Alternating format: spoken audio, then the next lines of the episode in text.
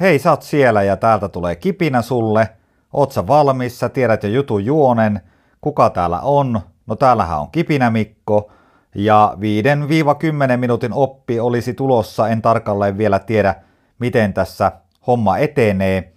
Kattokaas tämä, sä voit olla asiantuntija, myyjä, johtaja, perheen äiti, perheen isä, sä voit olla opiskelija, sä voit olla mitä tahansa, mutta yksi mikä on aika varma juttu, niin jotenkin sä olet vuorovaikutuksessa toisiin ihmisiin, eikös totta?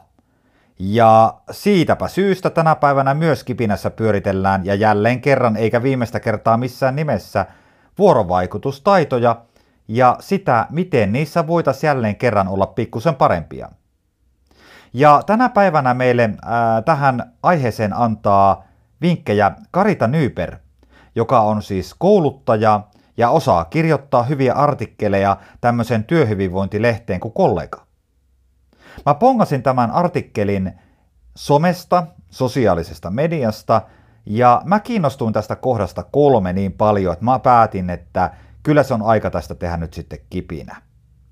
Ja mikä tässä on juoni? Eli mennään suoraan Karita Nyyperin vinkkeihin siitä, millä tavalla vuorovaikutustaitoja voidaan kehittää.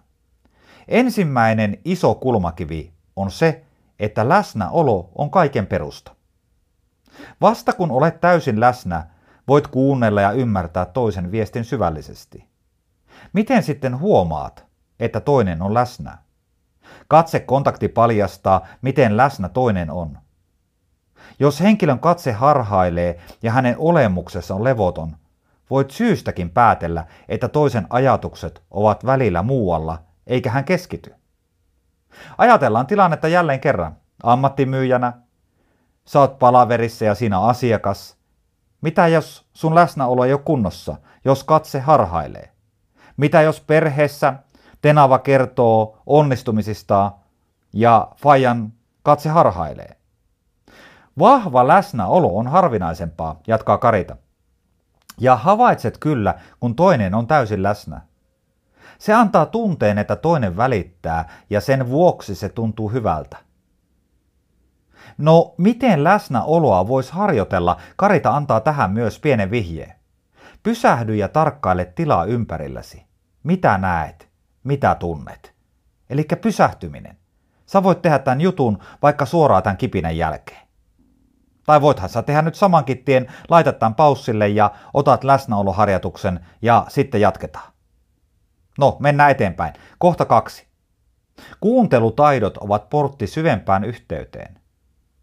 Kun olet ensin täysin läsnä ja hiljennät mielesi, voit keskittyä toisen kuuntelemiseen. Hyvä kuuntelija kuulee sanojen taakse, hän aistii mitä toinen tuntee ja mitä tämä aidosti haluaa sanoa.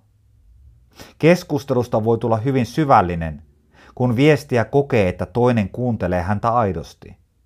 Tällainen kohtaaminen tarjoaa mahdollisuuden syventää tarinaa ja kenties kertoa jostakin vielä tärkeämmästä aiheesta. Tämä on erittäin hyvä huomio tässä jutussa. Aktiivinen kuuntelija ei keskeytä, mutta osoittaa kehon kielellä esimerkiksi nyökkäämällä, että kuuntelee keskittyneesti.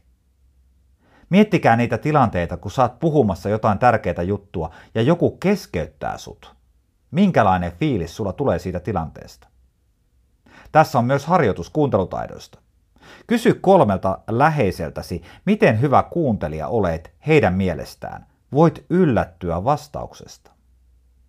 Kolmas kohta, ja tämän takia minä kiinnostuin artikkelista Kipinämikkona. Kolmas askel liittyy tapaan varmistaa kuulemansa esimerkiksi sanomalla, ymmärsinkö oikein, että tarkoitit. On tärkeää ilmaista, että olet kuullut ja ymmärtänyt, mitä toinen haluaa viestiä. Liian usein päättelemme, mitä toinen haluaa sanoa, ja oletamme asioita, jotka eivät pidä paikkaansa. Nyt tulee tämmöinen konkreettinen harjoitus. Ota tämä ja testaa. Seuraavan kerran, kun olet tapaamisessa tai palaverissa, varmista viestin sisältö sanomalla esimerkiksi, tarkoititko että? Toinen saattaa yllättyä iloisesti uudesta toimintatavastasi. Vikakohta. luottamus rakentuu asteittain. Kun hallitset läsnäolon, kuuntelemisen ja viestin kuittaamisen, voit keskittyä neljänteen askeleeseen luottamuksen rakentamiseen. Luottamus on sitä, että uskallat luottaa toiseen päästämällä irti kontrollista.